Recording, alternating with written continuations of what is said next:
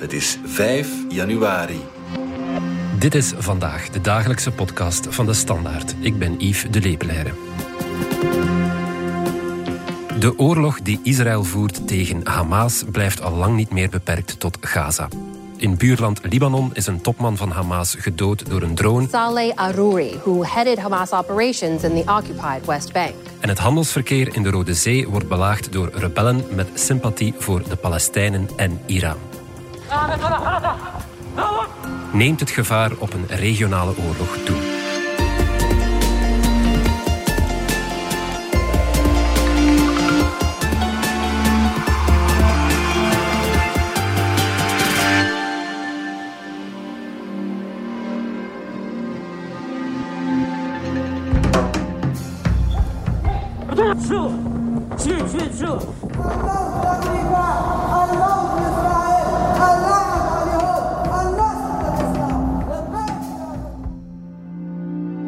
Jorn de Kok, onze specialist Midden-Oosten. We luisterden daarnet naar wat rumoer uit een filmpje van uh, wat we moderne piraterij kunnen noemen. Maar uh, wat hoorden we precies?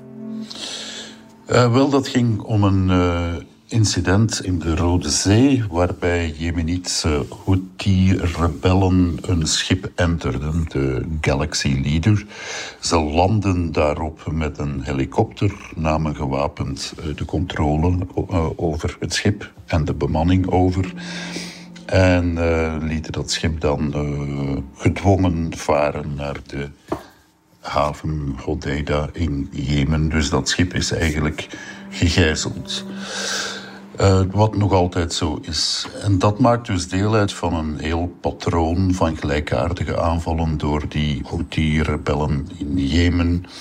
In die smalle zeestraat, waar dus enorm veel vrachtverkeer ja, tussen het oosten en Europa, zeg maar, hè, uh, doorheen moet. Ja, dat uh, incident dat we hoorden, dat dateerde al van november, maar daar is het inderdaad niet bij gebleven. Hoeveel gevallen zijn er intussen zo bekend?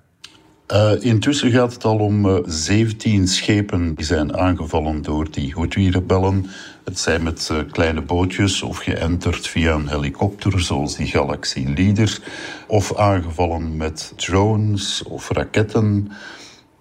En er is ook een, uh, intussen een tegenreactie. De, de, Verenigde Staten hebben twee weken geleden een soort van internationale coalitie opgezet. Well, the U.S. has announced a new international military task force to try and stop attacks on ships in the Red Sea. Operatie Prosperity Guardian. The Department of Defense announced Operation Prosperity Guardian. Prosperity Guardian. Er zijn daar Amerikaanse oorlogsbodems al aanwezig in die Rode Zee. Ook een vliegtuigschip, de USS Eisenhower. En uh, vorige week op Oudejaarsdag, 31 uh, december, hebben die Amerikanen ook militair ingegrepen. Ze hebben met helikopters geschoten op uh, drie Houthi-bootjes die ja. probeerden een schip aan te vallen. En daar uh, zouden ook tien doden bij zijn gevallen. Ja. Nu, dat de internationale gemeenschap de grote middelen inzet, heeft er natuurlijk ook mee te maken dat die Rode Zee een van de belangrijkste zeeroutes ter wereld is. Hè? Het is van cruciaal belang. Hè? Ja, en die Rode Zee is aan beide uiteinden uh, zeer kwetsbaar. Dus iets van een 15% van de wereldhandel via zee verloopt via die ene zeestraat, laten we maar zeggen. Ja. Aan de Egyptische kant heb je het Suezkanaal. Mm -hmm. Aan de andere kant, daar heb je de zeestraat tussen Jemen en Djibouti. Bab el-Mandeb, die is iets van 26 kilometer breed. Dat is niet breed en daar moet dus 15% van de wereldwijde zeehandel door. En dat is dus ja, de grote handelsroute tussen China, India aan de ene kant en Europa aan de andere kant. Als je kijkt naar die cijfers, ja, dus je zit met die, die smalle zeestraat. 8% van de wereldwijde graanhandel via zee moet daardoor. Er wordt gezegd 30% van alle containerladingen die wereldwijd uh, via zee worden verhandeld. 8% van LNG-transport, 12% van de olie. Uh, dus dat is een uh, zeer belangrijke route voor de hele wereldhandel. En omdat ze zo smal is, en als je daar dan zit met die rebellen die op dit moment daar een mogelijkheid in zien om zich daarmee op de kaart te zetten, letterlijk, dan, uh, dan zit je dus met een zeer kwetsbaar gegeven. Met globale gevolgen. Jorn, wat motiveert die Houthi-rebellen nu om, om die uh, containerschepen aan te vallen? Wel, Zoals alles in het Midden-Oosten zit je daar een beetje met een, een, eh, een zeer complexe combinatie van lokale factoren en regionale factoren, of zelfs wereldwijde factoren. Houthi is eigenlijk een, een familienaam. Ze worden zo genoemd omdat uh, de eerste leider van die rebellenbeweging, die heette Hussein al-Houthi. Dat is een rebellenbeweging die vooral in het noorden van Jemen al, al in de jaren negentig actief werd in Jemen. De Houthi-rebellen zijn erin geslaagd om de hoofdstad Sanaa over te nemen. Sindsdien is dat land weer verdeeld tussen uh, wat wordt genoemd een Noord- en een Zuid-Jemen. In Zuid-Jemen regeert dan tot op zekere hoogte een, nog altijd de internationaal erkende regering, die ook door Saudi-Arabië wordt gesteund. En daar was eigenlijk vooruitgang in dat hele vergeten Jemenitische conflict. Precies omdat de twee grote schoonmoeders van dat conflict, Iran en Saudi-Arabië, sinds vorig jaar eigenlijk uh, besloten hebben dat het beter is om een dooi in hun relaties in te zetten. -hmm. Iran en Saudi-Arabië hebben vorig jaar hun diplomatieke relaties terug opgenomen. Ze hadden een heleboel dingen om over te praten, onder meer dat conflict in Jemen. Iran heeft toen ook aangekondigd dat als onderdeel van die dooi met Saudi-Arabië dat ze die Houthis niet meer zouden verder bewapenen. Uh, maar daar is duidelijk nog niet veel van in huis gekomen, want plots zit je met dat Gaza-conflict dat eigenlijk schokgolven door de hele regio jaagt. En voor die Houthis is dit nu eigenlijk het moment waarop dat ze van een min of meer kleine rebellenbeweging in Jemen zichzelf op de regionale kaart kunnen zetten. Met ja, Palestina eigenlijk een beetje als excuus. En ze kopen daar ook wel sympathie mee in het Midden-Oosten, want zij doen tenminste iets terug, zo wordt het dan gezien.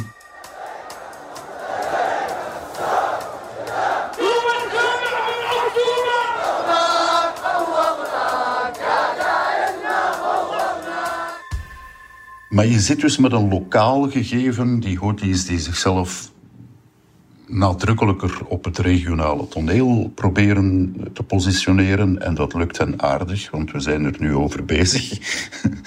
en, en tegelijkertijd heb je in de achtergrond ja, die grote factor Iran, dat uh, zowel in Libanon als in Syrië, als in Irak, als ook in Jemen, ja, zo'n beetje de, de zwarte hand is achter. Uh, die ongemakkelijke, instabiele frontlijnen rond Israël. Mm -hmm.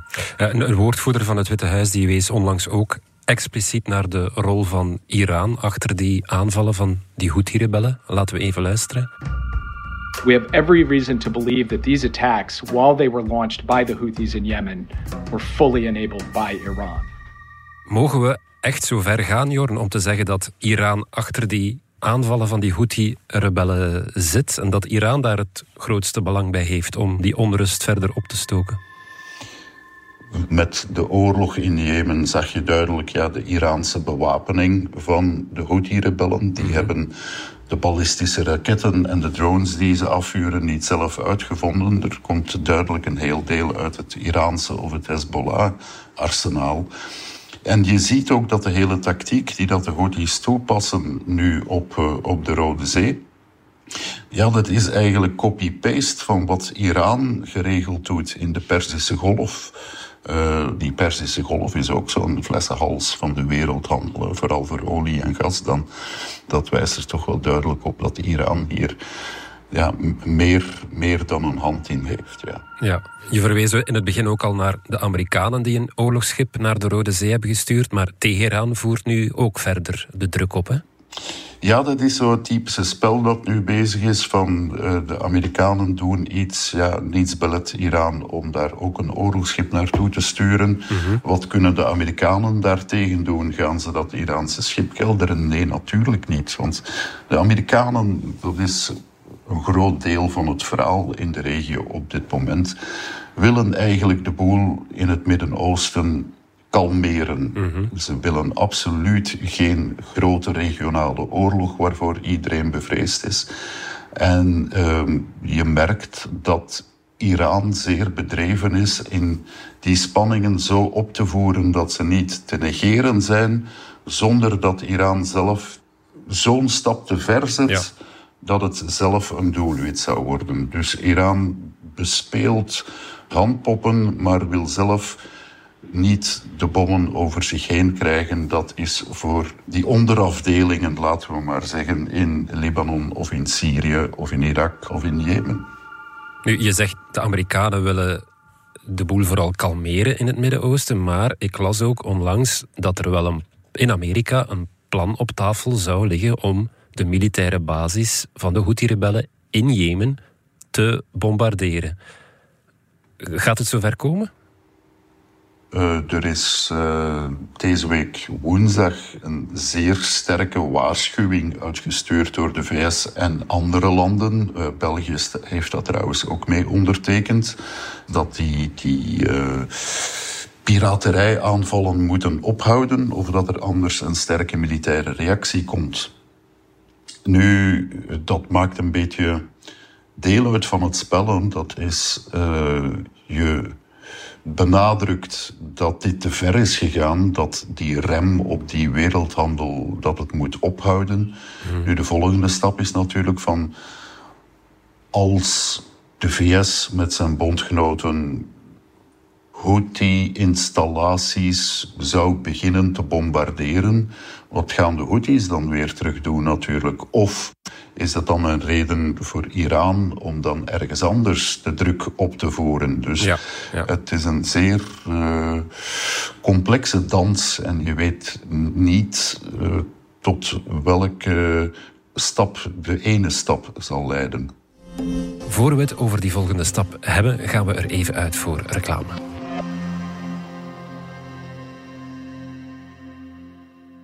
Hallo, ik ben Lisa Naert, West-Vlaamse, Belg, maar ook Europeaan. In 2024 zet België als voorzitter van de Raad van de EU mede lijnen uit voor nieuwe Europese wetten. Een reden dus om te kijken achter de schermen van de Europese Commissie. De Europese Commissie. Wat is ze, wat doet ze en hoe verandert ze mijn en ook jouw leven? Je ontdekt het samen met mij in Wij Europeanen.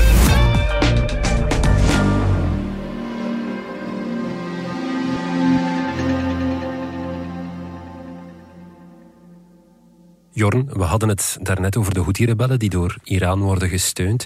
Je vertelde dat als de Amerikanen de rebellen in Jemen zouden bombarderen, dat Iran dan misschien wel eens ergens anders de druk zou kunnen opvoeren. Dan moeten we kijken naar Israëls buurland Libanon, denk ik. Hè?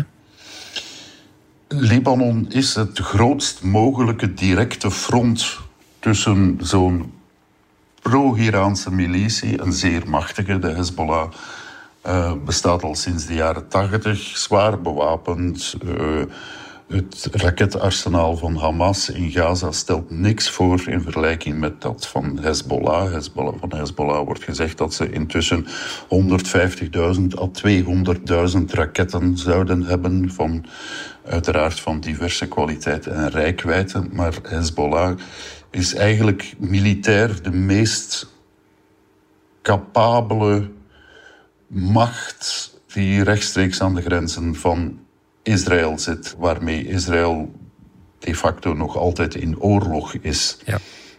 En daar komt dus uh, dat element bij te kijken dat Israël dinsdag met een droneaanval een Hamas-leider in de Libanese hoofdstad Beirut heeft gedood. Die aanslag, Israël er, uh, uh, bekend nooit dat het zo'n aanslag heeft uitgevoerd uh, in Beirut in dit geval. Maar wie zou het anders geweest zijn met een drone? Dat is geen eenvoudige operatie tegen een Hamas-doelwit. Dus uh, er wordt gevreesd dat dit zo wat de, de, de, ja, de druppel is voor Hezbollah, die de, de emmer kan doen overlopen. Aan de andere kant, Hezbollah is ook geen. Het is geen niet-rationele actor. Dus zij moeten zich ook voortdurend afvragen van... Ja, Libanon ligt de facto al in puin, om het maar zo te zeggen. Enorme politieke en economische crisis die nu al jaren voortduurt. Uh, de Libanese bevolking, die niet alleen uh, is. Uh, Libanon heeft een heel gemengde bevolking met christenen en Soenieten en nog, nog 16 andere groepen. De bevolking zit daar niet op te wachten. Ja. dus het is daar erg spannend. En dat is eigenlijk al zo sinds, uh, sinds 7 oktober. Mm -hmm. Eigenlijk vanaf het moment dat die oorlog tussen Hamas en, en Israël zo uh, is geëscaleerd.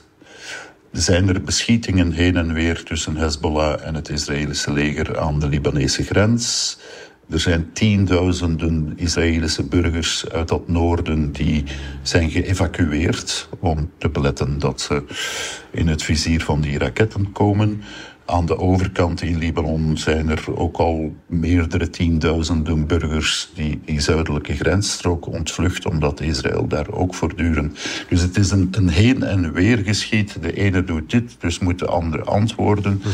En dat is zo een permanent instabiele situatie die voortdurend kan escaleren als een van de twee partijen vindt dat de andere partij nu echt te ver is gegaan. Ja, de leider van Hezbollah heeft ook nog niet opgeroepen tot een oorlog, hè? want hij heeft deze week weer gespeecht, maar bleef opnieuw op de vlakte. Hè? Ja, dus de, de leider van Hezbollah, eh, een zeer berucht uh, figuur, Hassan Nasrallah, ja, die heeft uh, woensdag weer een van zijn speeches gegeven. الجريمة أمس هي جريمة كبيرة وخطيرة ولا يمكن السكوت عليها والأمر لا يحتاج إلى الكثير من الكلام وكما قلنا في بيان حزب الله أمس Het kwam er eigenlijk op neer van Israël, als u durft te komen, dan staan we klaar. En die aanslag in Beirut die zal gevolgen hebben, zal een antwoord krijgen. Maar hij ging daar dan niet concreet op in. Uh, voorlopig, want uh, hij zou over enkele dagen nog eens spreken, was meer van kom maar op als je durft. Ja. En tegelijkertijd zie je aan de Israëlische kant van Israël, er zit een zekere roekeloosheid in die Israëlische politiek op dit moment. Het Israëlische leger is nog altijd bezig in Gaza. Dat begint erg lang te duren. Wat levert dat eigenlijk op? Is Hamas al klein gekregen, zoals de Israëlische premier Netanyahu had beloofd? Nee. Zijn alle Israëlische gijzelaars al vrij een ander hoofddoel van de militaire operatie? Nee, integendeel. Waarschijnlijk sterven er nu meer precies door die militaire operatie. Er zijn berichten over gijzelaars die intussen ook zijn omgekomen onder de Israëlische bombardementen of bij mislukte bevrijdingsacties. Dus eh, in Gaza loopt het eigenlijk niet zo goed voor Israël. Ze hebben nog altijd geen plan wat ze met Gaza eigenlijk willen doen. De, de, Amerikanen dringen er al sinds oktober op aan van wat is het plan voor de day after. Mm -hmm. Netanyahu wil daar maar niet op antwoorden. Extreem rechts in de Israëlische regering blijft maar pleiten om alle Palestijnen dan maar uit Gaza te verbannen. deze week uh, waren er berichten dat Israël onderhandelt met Congo ja. om Palestijnen uit Gaza naar te evacueren. Dat je denkt van, hoe is dat mogelijk dat dat nog maar serieus wordt mm. bediscussieerd? Maar dat gebeurt dus. Het is een chaos.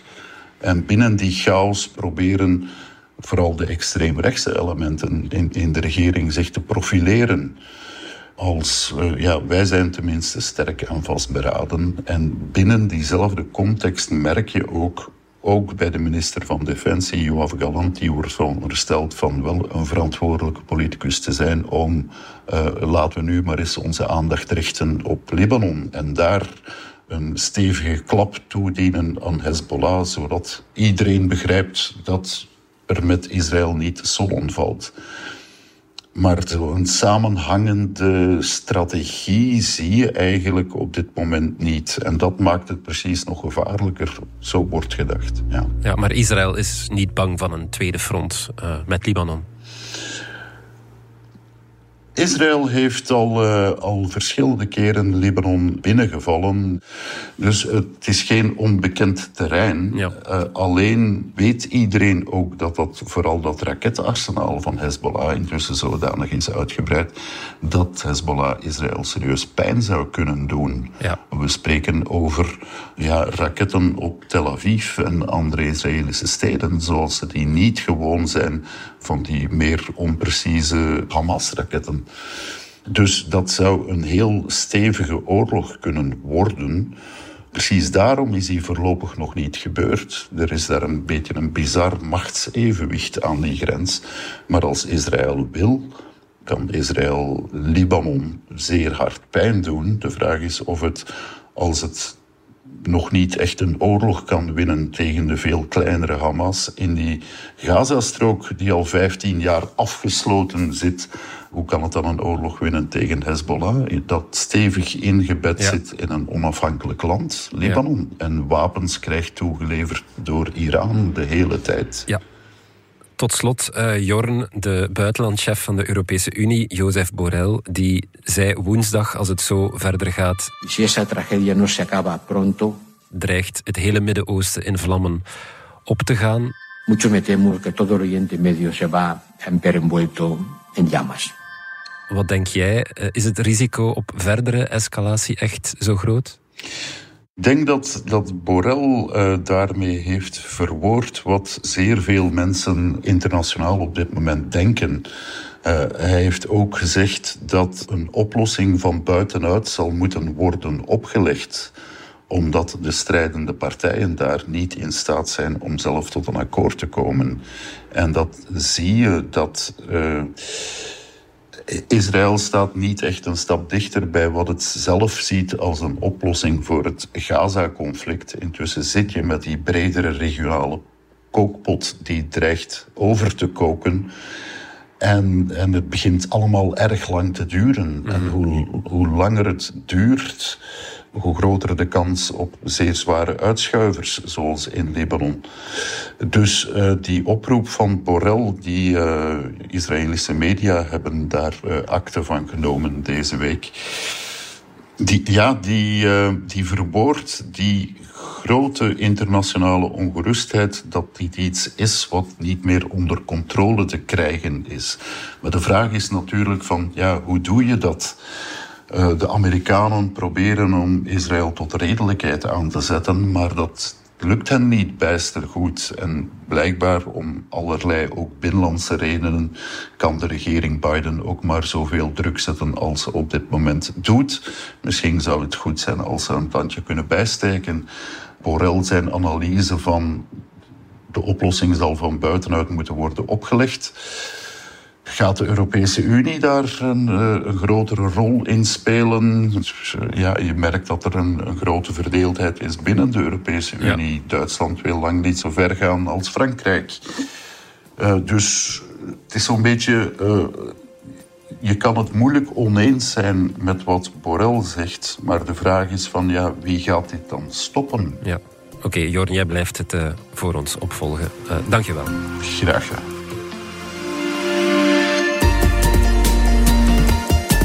Dit was vandaag de dagelijkse podcast van de Standaard. Bedankt voor het luisteren. Volg ons op Spotify, Apple Podcast of eender welk ander podcastplatform. In onze gratis FDS podcast kan je niet alleen ons werk beluisteren, maar ook de beste podcasttips terugvinden. Alle credits van de podcast die je net hoorde vind je op standaard.be-podcast.